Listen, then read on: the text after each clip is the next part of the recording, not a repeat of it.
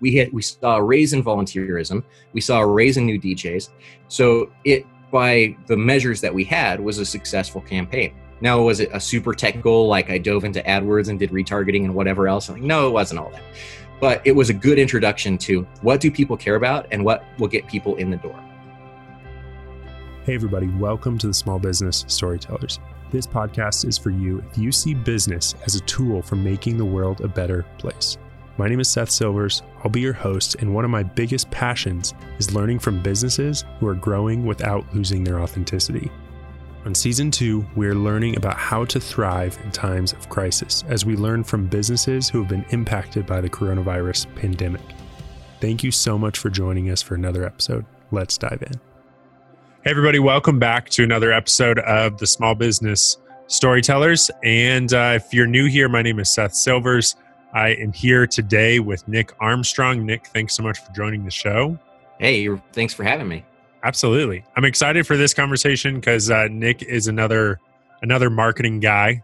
Um, I'm sure there's I know there's marketing gals too, um, but he's another marketing professional in town, and so him and I have been rubbing shoulders for the last couple years in our community. And uh, in this season, season two of the podcast, we're talking about times of crisis. Uh, most businesses are being drastically impacted right now by the COVID 19 pandemic. And so a lot of these episodes on season two have been about how do we get through that? How do we uh, respond in times of crisis? How do we market in times of crisis? And so today we're going to learn a little bit about Nick's marketing company and also talk some about how do you market? What what should companies be doing in this crazy and volatile time? So, Nick, give the listeners a little bit of context. Like, if you could take two minutes to describe like who you are and what you do um, how would you do that? And I, i'm curious for this too because you're involved in so many so many different things in our community. Yeah. Well um, i'm the geek in chief of wtf marketing. Wtf stands for exactly what you think it does. Um, as you can see behind me i'm a huge nerd. Um, i'm primarily a trekkie. Um, i'm the lead organizer of fort collins comic-con uh, as of this year as lead organizer of fort collins startup week as well I am one of Colorado Biz Magazine's top 25 young uh, business professionals in Colorado. Um, I was a couple years ago on one of the 40 under 40 for BizWest um, and have just been uh, doing a lot of different community things because I think it's more fun to to play with others and to sort of shell up and do your own thing. Um, and oh, the very first thing I started out doing um, in the community, once I realized that I was part of it, I came to CSU, graduated, and just never left. Um, and went to work for HP and did a lot of. I was the world's worst programmer, just atrocious. I was horrible, and then uh, had to have an emergency appendectomy um, and, and, you cannot program while high on Vicodin. I just will tell you that right now. It does not work. Were you I'm were sure you a better people, were you a better program when you were pro, since you were such a bad programmer? Were you better or worse when you tried doing it on Vicodin? No, I was not the house of JavaScript. Like you know, I'm sure there are people out there where that is true. Um, I, I would, you know, my when I was finishing up my college final, and this should have been a hint to me that I did not like programming but I remember distinctly going and getting a, a six pack of Major Toms from Fort Collins Brewery, which was the pomegranate yep. wheat. It was amazing. Um, and it that's how many it took me to get through the entire. I didn't don't think I finished the six pack, but I was pretty deep into it to finish my final for that uh, that capstone class, and was just I don't remember how it worked. I don't remember what it did, but I do remember that I got a good grade. Go. so it was it was one of those things that I should have listened more carefully to what I wanted to do, which was I joined in my first semester of CSU. I joined KCSU, which was the radio station. Yep. I became essentially the marketing director for the the radio station, which is pr- the production director. So you make all the bumps and the funny sounds and yep. stuff like that. Should have really listened, um, but I just I wasted I, I wouldn't say wasted. I took two years of my life where I just didn't enjoy what I was doing. I was stressed out. And the doc, after having done this emergency appendectomy, looks at me and he goes, What are you doing? Like, what, somebody your age to have the kind of like to ha- there are two reasons right something's like majorly wrong with your body or then you have too much stress and your body's not able to handle it and So things like this get blocked. And you need to start thinking about what you're doing with your life. this is your chance. Hmm. So I really took that to heart. Wow. And the next week, I, you know, my boss asked me, "Hey, when are you going to be able to start wearing pants again?" Because um, I had a shark bite, you know, and you can't wear pants with a shark bite. And so they were like, "Oh, well, uh, you know, I had better pull my 401k. I had better, you know, think about what I'm doing." And knew I was getting fired, so got fired. Pulled my 401k, paid for a month of rent, paid for a month of groceries, and that was my runway. So that's how I kind of got started in marketing was, you know, building websites out for $350 and like, all right, cool. I can pay half my rent. All right. I can pay for groceries. All right. I can pay, you know. Yeah. How much did you, this is always an interesting question is how much did you charge for your first, for your first project as your own business owner? Cause another, uh, another guest a, a while ago on the podcast, his first project, he actually, he was actually paid w- with a gun. Like somebody gave him a gun, like, here, I'll give you a gun if you build me a website, which is probably a normal currency in Oklahoma. But um, I'm curious, like, what was your, how much did you charge for your first website? I had no guns. Um, nobody was offering to pay me the gun. I did work, I, I subcontracted with another local web person. Um, and I was taking their Photoshop designs and turning them into WordPress themes. And you right. know this is this is a lot this is intensive this is like 10 to you know 20 hours of work depending on the the website and i was doing it for $350 and that's i did the first three ish for that price and then we had a falling out because i was three pixels off on a design um, I won't tell you who it was because I still like them and they're in the community. So, um, but we were there was I was three pixels off, and because of how the layering works and you know everything's essentially an invisible box in website design. And so right. even if you have like a really cool, like a star shaped widget or whatever, it's still a square um, to the computer right. anyway. So anything that's behind it is not clickable. You have to click on the star. So that's why we had a falling out. And uh, they learned to build all of their own stuff after that because they were so frustrated. And I remember that it left me with this really like, first there was the indignation of like, oh, well, you know, you're only paying me $350 or whatever. But then I started thinking like, well, as a business owner, now you have to wade in and fix this thing that you thought that you hired this person to do. And so, yeah, that would be frustrating. And it's really like a, it was like, a, oh, like, you know, you have those like, those dumb boss moments. And I've been really fortunate to have a yeah. lot of really, really good bosses. But uh, the, the latest one's an exception. So th- when I go into it, uh, I think about all the times that I had some sort of le- learning lesson and I started writing them down like, oh, this was a really great idea for how to manage this particular aspect. Or, yeah, I really wish instead of doing this, they would have done this. And so I start trying to apply those, especially when I'm managing teams for clients. Um, I, I, bring in those sort of learning lessons. Um, and I think the biggest one that, that I bring in is the honest intent. Like everybody's coming in trying to do their best. And as long as you believe that's true, that you can treat people with a little bit more grace which is really apt for right now.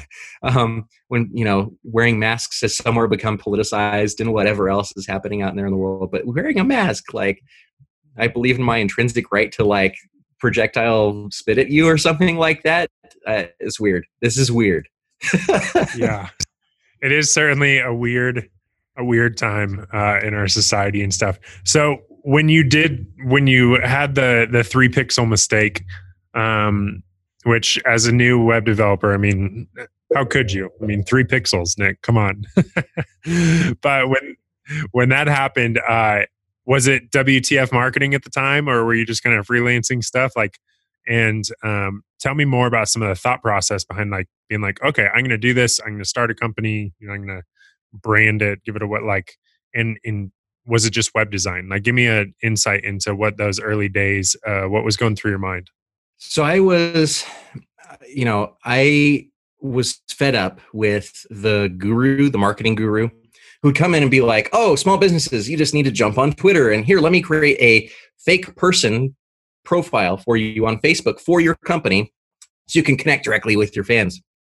That was like the going advice during the day um, right. because Facebook business pages didn't exist back then. Twitter was still brand new and all the rest of this stuff. Yeah. And so there wasn't really, it was this wild west of, yeah. of social media and marketing and people were trying to figure out how to navigate the interruptions to their attention and doing it poorly. um, and we we didn't have ways to manage our and still kind of don't have ways to manage our attention span unless we purposefully delete an app.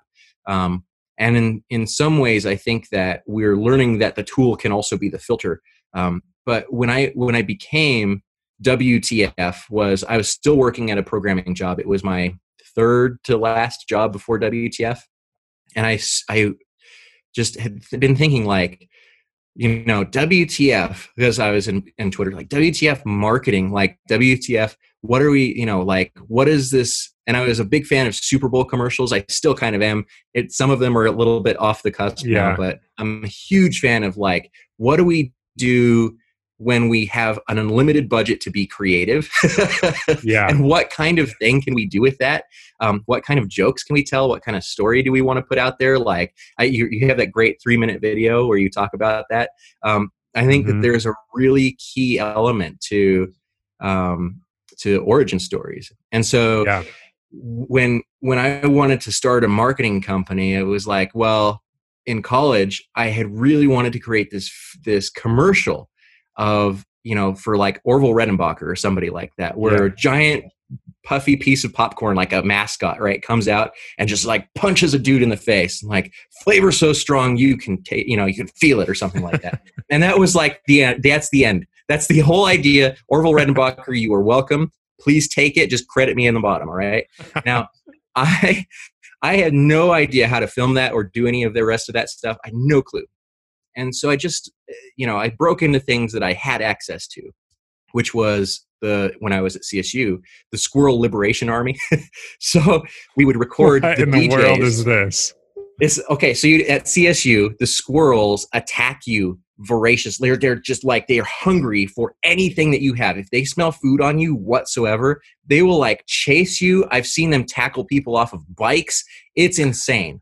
If they're just like all out war. And so the squirrels were really tired of you know not having access to anything because they had just put like locks on some of the trash cans and we're thinking about putting in like the bear trash cans to keep the squirrels out yeah. of the campus trash and so we created this in, at kcsu this idea of the squirrel liberation army which was like free the squirrels free the trash and so we had recorded all the DJs doing their best, like whatever they wanted to do, one liners and so on. And then we raised their voice like several octaves. And so they all sounded like, you know, Alvin and the Chipmunks, the squirrels. Right. And so we hid bags of popcorn with tickets around campus. And of course, the squirrels got into them, and the popcorn would spill out next to the trees, and the, the squirrels would eat the popcorn. We don't have any idea about you know how many people went out and grabbed the the actual popcorn bags because they weren't any left but the tickets for the concerts were inside of these popcorn bags. And so he'd say we'd give hints and drop hints like oh go over here. And so people would go and snag the tickets. And it generated a lot of really cool new listeners for kcsu at the time which mm. was a really interesting and heartening experience for us um, because it's as a college radio station like of course you're going to be out in the quad and people are going to recognize you and whatever else. Um, but they are you know they're not necessarily going to donate money or donate their time right. or volunteer. We had we saw a raise in volunteerism. We saw a raise in new djs so it by the measures that we had was a successful campaign. Now was it a super technical like i dove into adwords and did retargeting and whatever else? I'm like no it wasn't right. but it was a good introduction to what do people care about and what will get people in the door and so that was really the primer for a, a wtf marketing type experiment which is at the time everything was like cold calling. If you applied for marketing jobs it was cold calling sales. Eh, that's not right. marketing. That's what people wanted. That's what people yeah. thought marketing was. So how is that kind of mentality of just wanting to like do um, these more like creative, more different, more off the cuff marketing ideas. How has that translated now over the last several years to some of the work you've done with with businesses? Like, are there some specific projects that you're particularly proud of?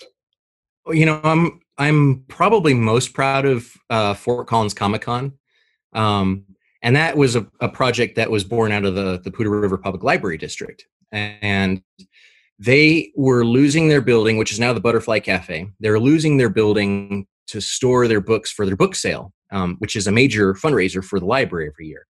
And so they were, you know, I don't know where we're going to put these books. We need to find another storage facility. We're going to have to pay for this storage facility. We're going to, and so I had just come back from Starfest and had met Jonathan Frakes, who's Commander Riker, in the parking lot. And I was like, this was a really cool interaction. Why couldn't something like this happen in Fort Collins? And so I started looking around, and um, Dave Graham was doing the Geeks Come Out at Night. Um, and there were a few other little you know niche type things. Gryphon Games had just moved to their College Avenue location. Um, they had previously been where the artery is um, and moved out of there because they needed more space. And this was a really good indicator to me. We had three comic book shops and game stores in Fort Collins. The Haunted Game Cafe had just come through. Um, you know, we had all these places. So there was a preponderance of geeks plus CSU. And I didn't know very many geeky people when I was at CSU because it just wasn't like right. it wasn't like part of the culture yet right. to be like out and and doing that. Um, so when when we sat down and thought like, well, okay, we're gonna create. We knew zombie crawl was a thing because Nate Scott was one of my co-organizers, and we got together and said, what if we just did a one day thing at the Aztlan Center, had people dress up, and had some fun with it. We were like, okay, it's going to be a party for us and our 100 closest friends. So we, I think it was like maybe $10,000. We dropped on the venue, the, you know, the tables, the anything that we could think of to maybe like spice it up. Right. And brought in some ridiculously smart people because as any good effort, you know, needs just the smartest people in the room. And right. so um, and smarter than us as the organizers, we had to bring in the people that knew how to do the things. So we brought in the vendor organizer, um, we brought in the the volunteer organizer, we brought in all these people, and they started taking on their individual aspects. And it wasn't until we opened the doors that we really realized how big this thing was because it was 150 people lined up outside the thing and, and, and that was the doors and this is at like nine o'clock when we didn't have any like programming yet to see, just cool right. stuff to look at. And then you could like go and stay and do the panels and whatever. And so then right. we had 150 more come and 150 more come. And we had 1,500 people show up to the Aztlan Center. We were thinking like, oh, this is going to be about 100 people max. Like right. we have no clue what's going to happen. And the vendors made money. The panelists had a great time. There were people in cosplay and amazing cosplayers we had an amazing time and you know we we over the course of the last five years have raised $120,000 for the Poudre River Public Library District. And that is a large part due to our, our amazing community who shows up for stuff, even now during COVID. They're, you know, passionate, they're informed, and the team who just is insanely talented at what they do. We have two volunteer coordinators, we have two programming coordinators. We have you know Ben Clark, who now is the uh, the organizer for the Kessel Run Couch to 5K, um, the geeky themed thing that we do, um, which has you know helped about a hundred people get off their couch and get some exercise, including myself. I hated running, and now I don't.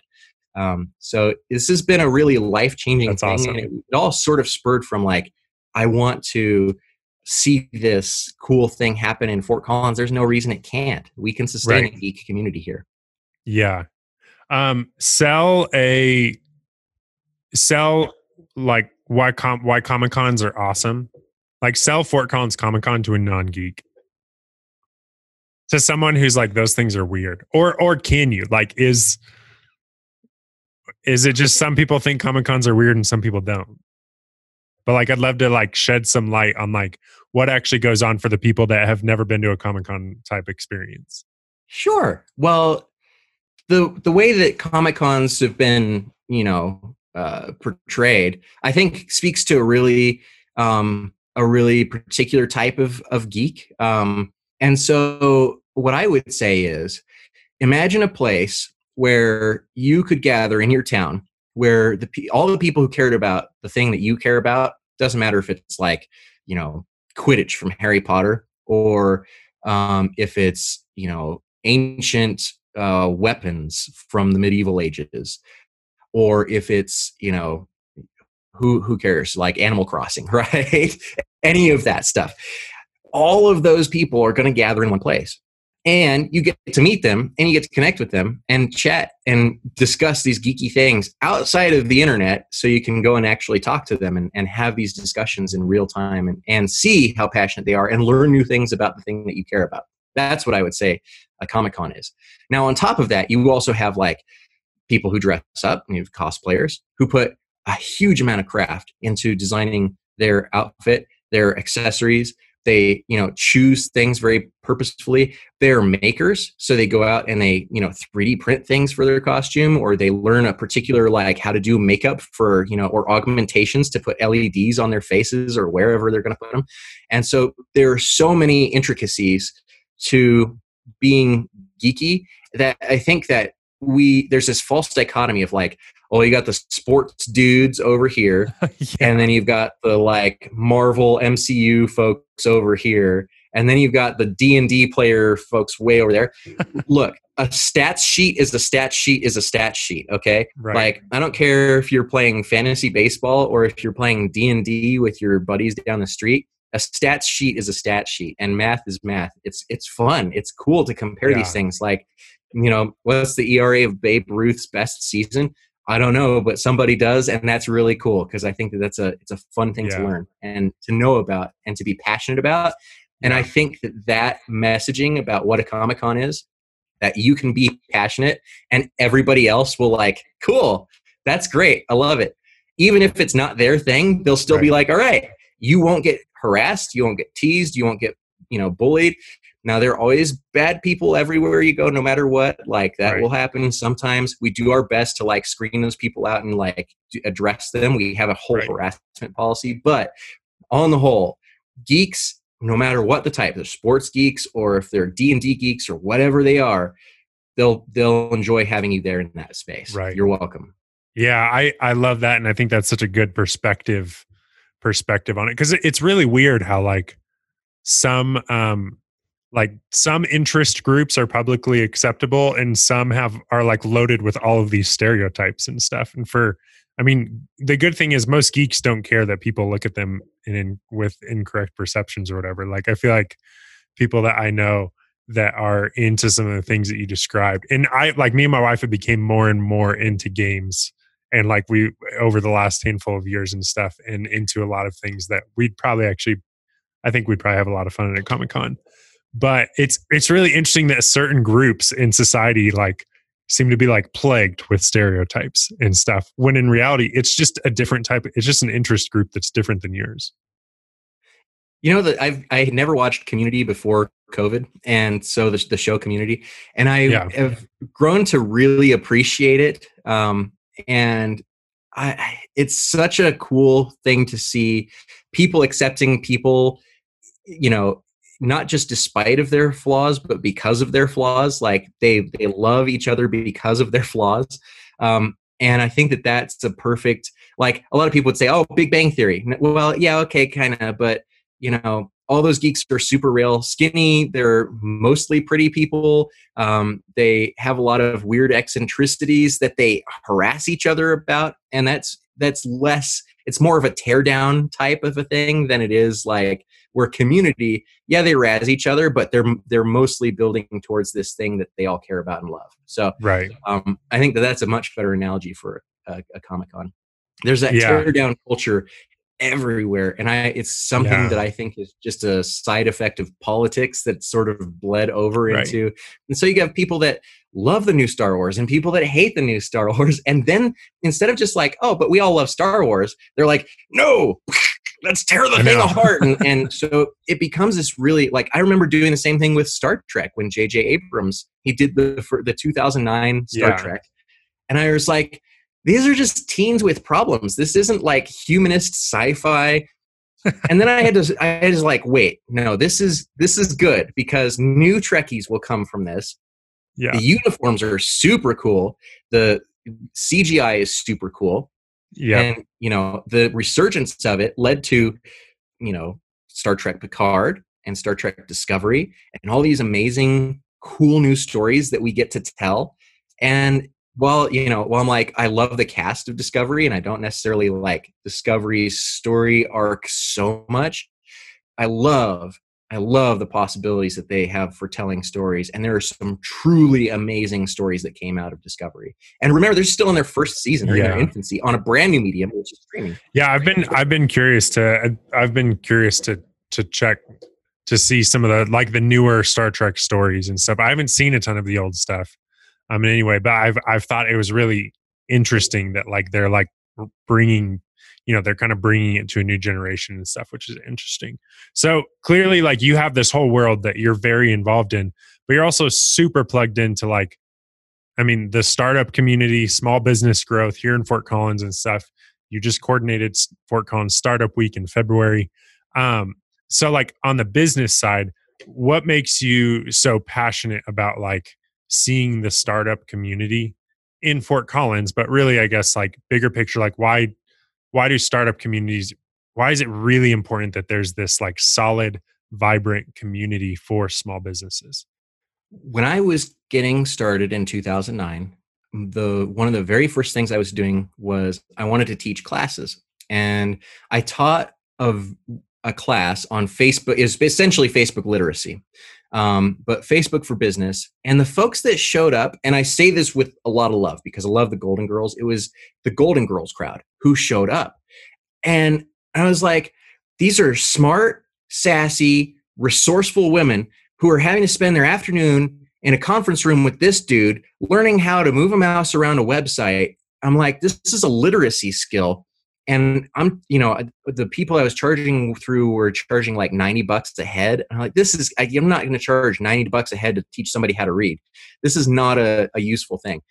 So I felt right. really icky about that. And then I turned around and I said to um, my friend Ron Stazadinsky, who was the lead organizer of Ignite Fort Collins, which is Speedy Presentations, and I said, I want to start up a meetup group. And at the time, it was $72 for six months. And I said, I don't have any money to do it, but I was wondering if you would start one up and I could just like co host with you and I would run the entire content. I would do all the things.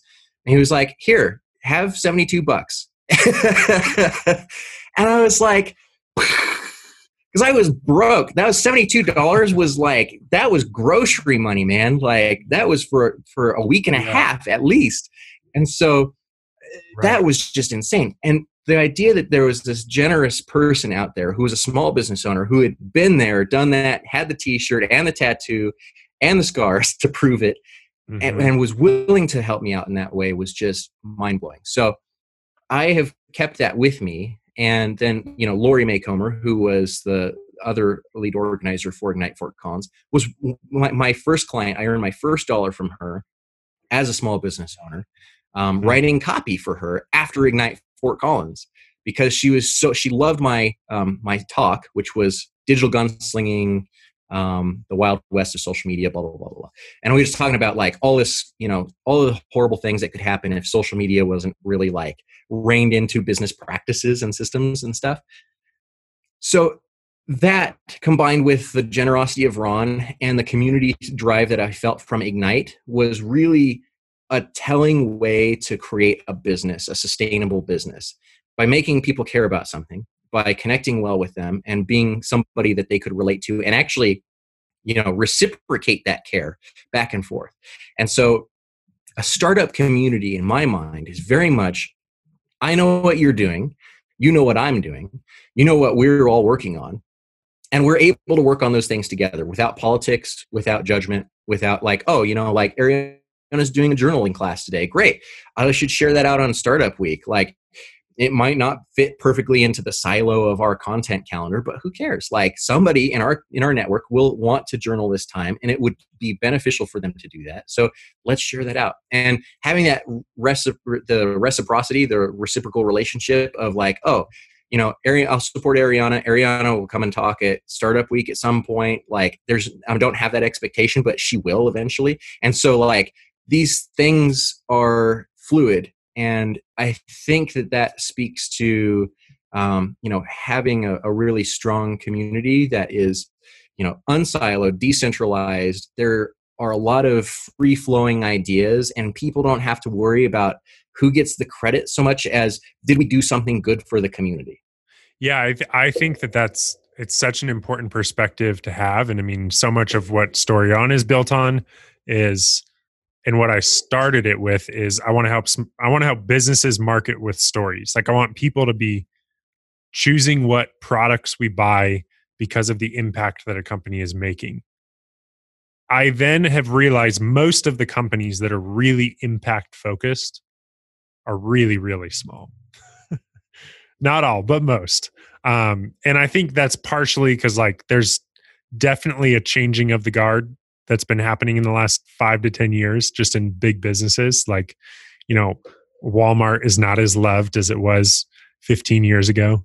Um, and I think there's a lot of similar things like that happening just to where impact is much more important than just the products you get. So I've really realized, and it's taken me a while to accept the fact and figure out like how I can actually like run a business this way and service small businesses. But I realized like the audience that I love working with is truly like small businesses that are like purpose driven, focused on impact. They want to make money, but they want to make money for pretty specific reasons, and those are usually pretty good reasons. Um, and so it's really, really essential to have that community. And I remember at Startup Week in February, um, I mean, it was it was it was great. Like things, it, it went really well. Like sure there's always things that will you know every year seems to improve in different ways and try new ideas in different ways which is great. But i remember like on the closing night um is like you know the closing keynote it was packed room tons of people there. Uh i remember a f- kind of funny moment where somebody who was speaking asked if you know pretty much if there was anybody that was there from the city or from like the local chamber of commerce's and there was there was nobody in the room. There's you know probably 300 people in the room startup community and and it's important to have that community whether the city is involved or not or not and and our local chamber is amazing so i'm not knocking them but there's this really powerful moment and like collaboration and i think everybody left there really excited um, and then like two weeks later like everything changes with covid like businesses have to shut like probably half of those businesses in there had to shut down um, you know for who knows how long and everything is just like in flow. So how does something like covid that drastically changes the entire business community over the last few months um, talk to me about the community the startup community over the last few months. What have been ways you've seen it come together? What have been ways that you've seen it be missing like just let's just talk about community and that care how that's carried over to this season.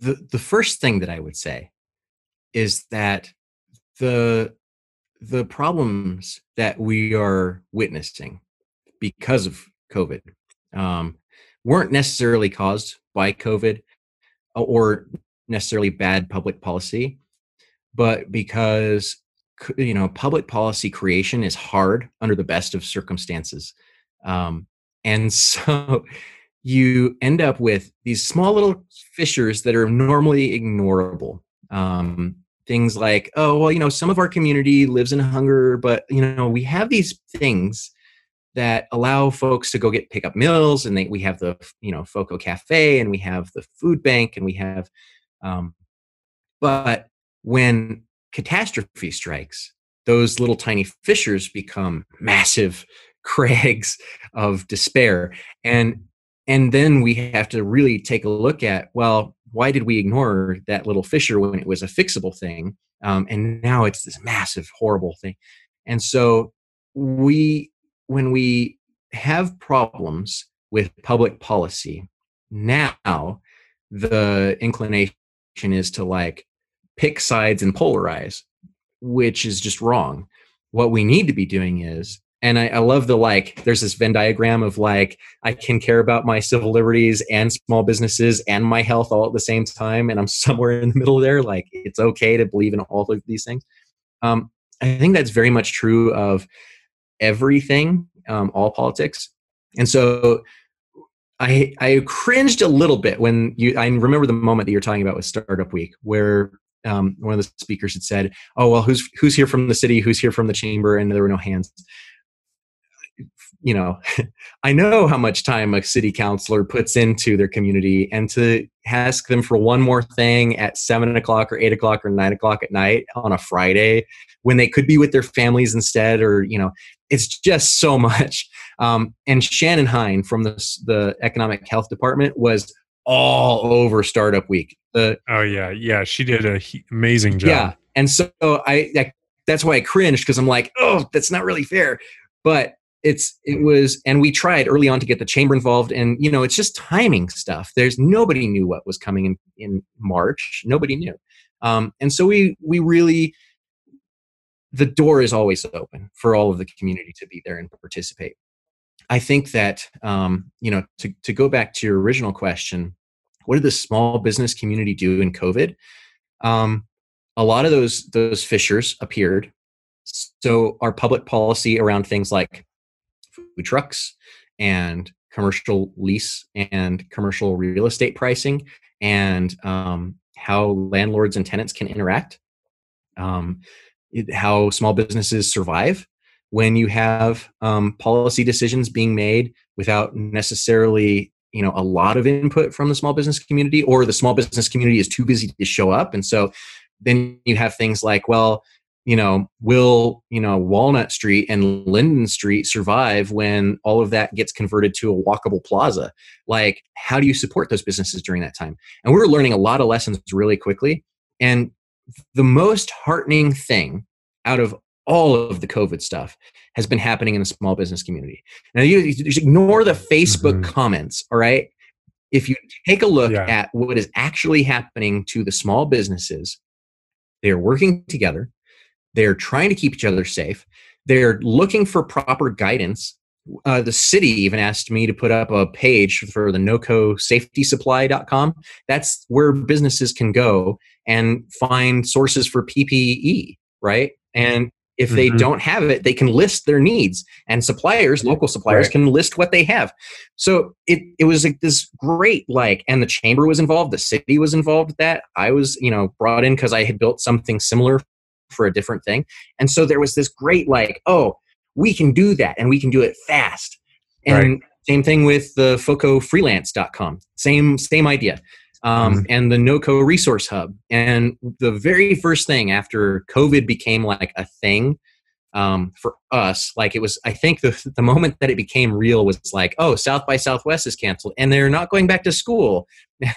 and so we were in spring break, and I remember the amount of material that came home with my kiddo for spring break. I was like, oh, we're not going back. They're thinking this is going to be done. Um, and sure yeah. enough, and so I sent out an email that day to the Comic Con team and to the Startup Week leadership team, and I just said, "Hey, how are you guys doing? What are you feeling? Like, what do you need? What do you think we should be doing?" And I had sort of a unique purview as this, like, you know, curator of a marketplace of ideas. And we sent out a note to the to our communities and just said, "This thing's coming." And we don't know what it's going to look like, but we want you to know that if you need people to talk to, we're here. Like, we're here and just reach out, please. So I think mm-hmm. just, and we did the same thing with our HOA. We did the same thing, you know, on the boards that I'm part of. And so it was just this amalgamation of, wait, we are here. We care. we want to hear from you. Don't just right. like bury your head in the sand. We're here. Um, and so that I think has been the most heartening response through this entire aspect.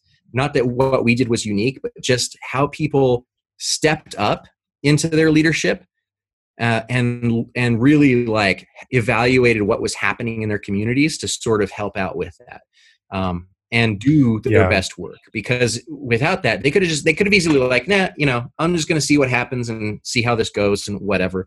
Um, and good luck. Eh, that didn't happen. We didn't see that anywhere. The city leadership stepped up. Our county leadership stepped up you know the county's taking a lot of heat because they're trying their best to navigate. And the thing that is just totally fascinating i learned that you're just hearing things from the governor's office when he's doing his facebook live casts like oh yeah this is coming. Great. Good. Yeah. now we can do this. Um, and they're they're right. operating with the best knowledge that they have at the time which emphasizes another you know key crack in public policy is how do you share information freely and well in a time of crisis So this is the moment. I think that we can really sit down and, and think about what do we want a new normal to look like, especially in the realm of small business and supporting small businesses. What do we right. need to look like? And how do we operate moving forward?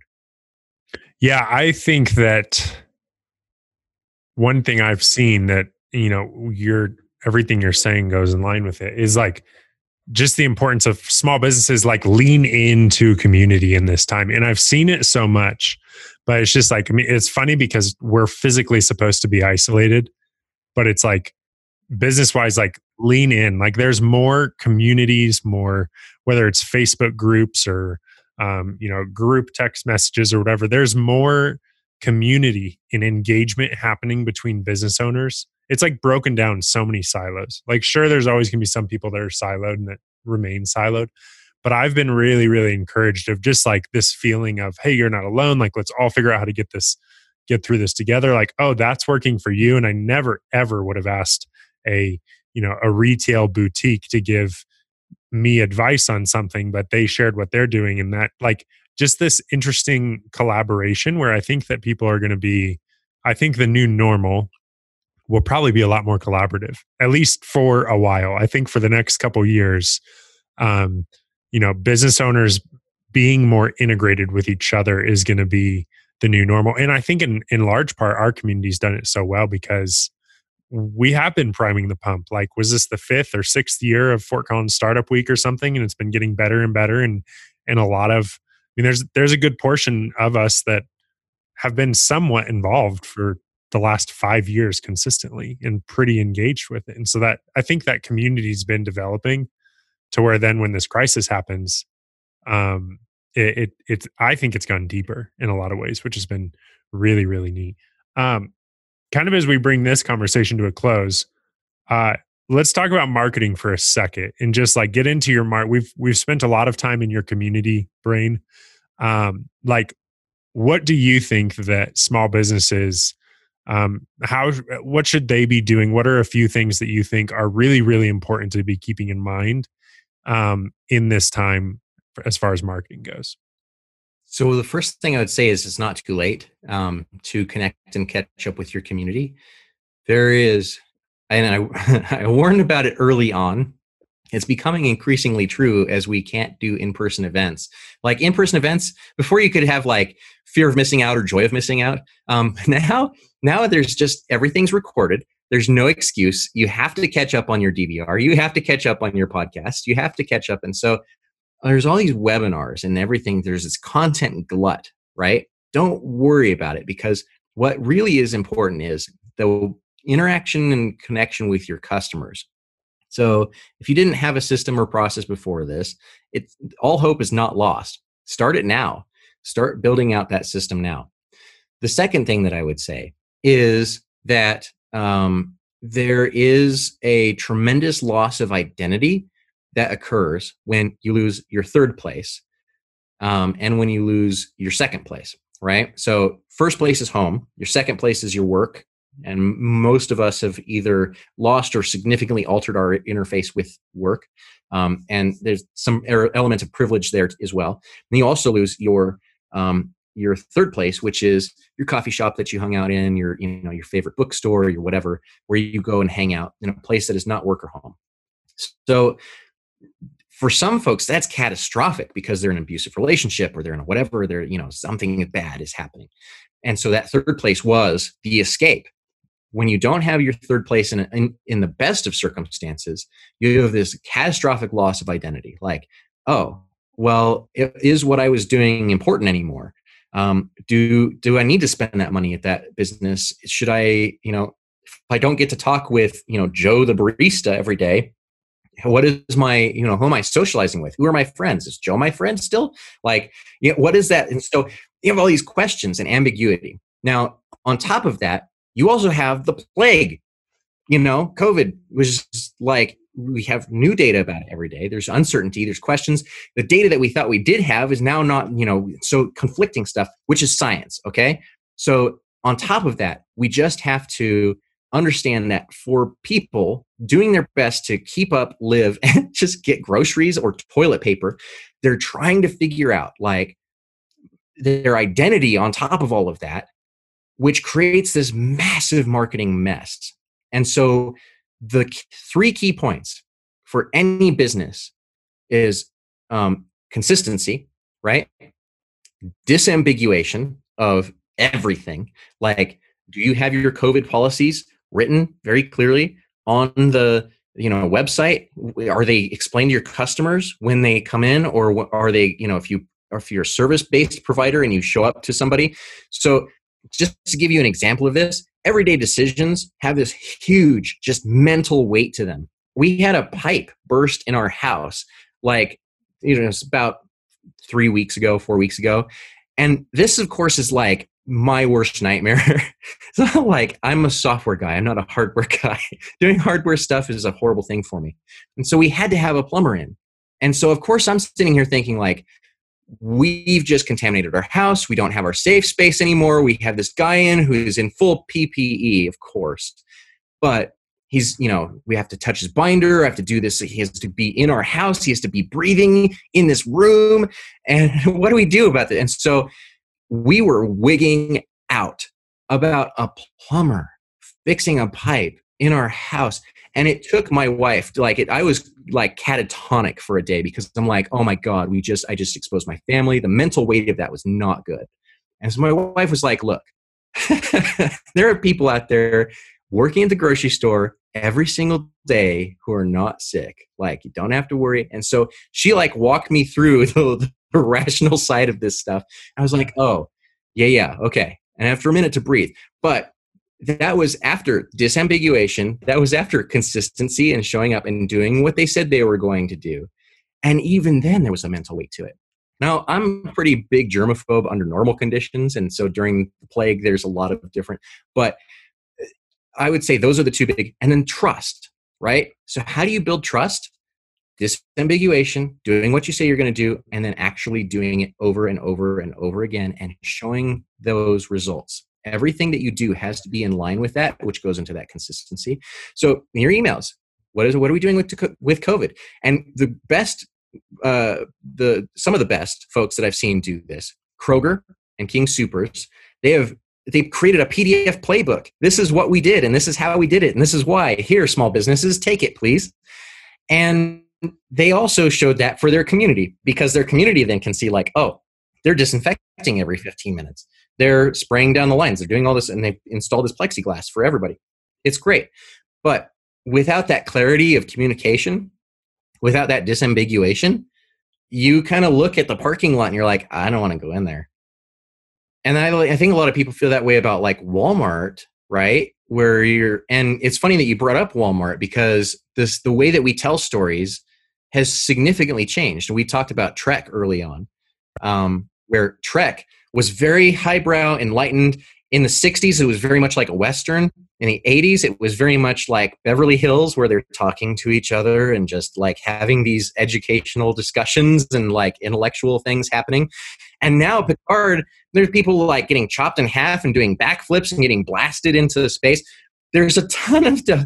Like you can't tell that story in the 80s, and you couldn't tell the Western story in the 80s and have it be successful, right? It's just not. So as Walmart evolved with their messaging, remember that they were also like, "Oh, we're pro America, pro brand, pro whatever," and then they transitioned into low prices, yeah. and then all the flags went away. And then you know they started realizing that what they do in the community has an impact. And so they started highlighting some of their worker stories and their education mm-hmm. policies and whatever else and that they employ a lot of folks and that they have you know benefits and wages and whatever. And then they started doing the pop culture thing because that's the popular thing. And they, right. you know all of the pop culture characters because they have the money to do it. So right. does it evolve over time? Yeah. And is it consistent? No from walmart. And i think that, that you're seeing the struggle from Walmart of decades of marketing messaging out there culminating into you know what is their audience versus somebody like Target who's you know they've been every single time they had an ad with the exception of this i think they were like gap ads too they kind of copied the gap for a little while but they mm-hmm. always had that like really stable like there was a family in them all the time yeah. and they were always like different representations of families and then they started showing off like different aspects of their business and now they're starting to highlight their employees and so Yeah. there's been this very consistent like you know there's consistency and i think you see that that out in their audience and their customers Yeah. so if between the two retailers i would say like which one do you want to be you know Yeah. because folks go to walmart still folks go to target but Yeah. who do you want to attract so Right. that's that's what i would say it's, that's a perfect example of consistency over time Yeah. And I feel like people go to like I personally don't know anybody that goes to Walmart. I, I don't know anybody that chooses Walmart. That goes to Walmart because they want to go to Walmart. Um I know a lot of people, most of them are females that literally love going to Target. It's totally different. Um and stuff. And and that's a whole nother conversation of those two things. But I think you gave a great explanation of kind of their narrative and stuff. So so you're saying um consistency.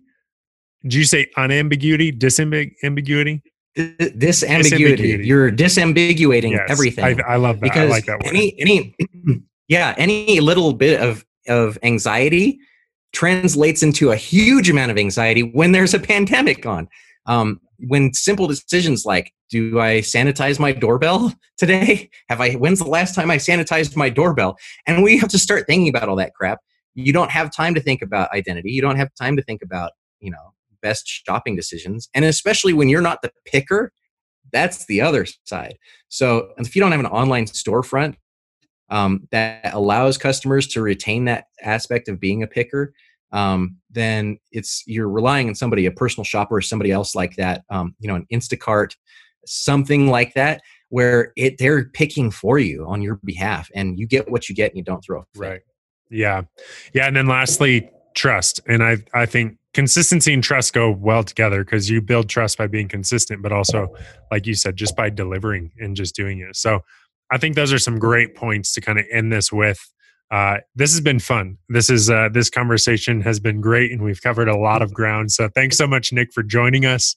Uh, what's the best way for people to get in touch with you and stay up to date with what's going on in your world? Um, WTFmarketing.com. I post pretty much everything that I'm doing up there. Um, you can also check out startupfoco.com, where we post a lot of the videos and interviews that we're doing with local business owners talking about their pivots to COVID, um, and also some webinars that are super helpful. Like if you don't have an online storefront, what can you do and get you Right. rolling on that? Awesome. Well, I encourage all of our listeners go check out Nick, um, see the work that he's doing. Nick, thank you so much for sharing some of your insight and your story with our uh, audience today. Happy to. Thank you for having me. Absolutely. Do you want to grow an online brand that is profitable and authentic? Do you know that you have a ton of great ideas for content that you want to create, but you need accountability and strategy? Do you want to grow online, but online marketing just seems overwhelming? If your answer is yes to any of these questions, then I want to personally invite you to join our private marketing community, successwithstories.com. Success with Stories is the premier community for purpose driven businesses committed to growing online by marketing with stories. Inside of successwithstories.com, you will learn how to create online content that converts, how to build a connection with your audience that outlasts any crisis, and most importantly, you're going to learn how to grow your business in a way that feels authentic to you. Honestly, right now in 2020, things are a bit crazy and unpredictable for all businesses. And so we think it's really important to show you how you can build a crisis proof online brand. Head to www.successwithstories.com to join Success with Stories. Don't wait another day. We'll see you inside of Success with Stories.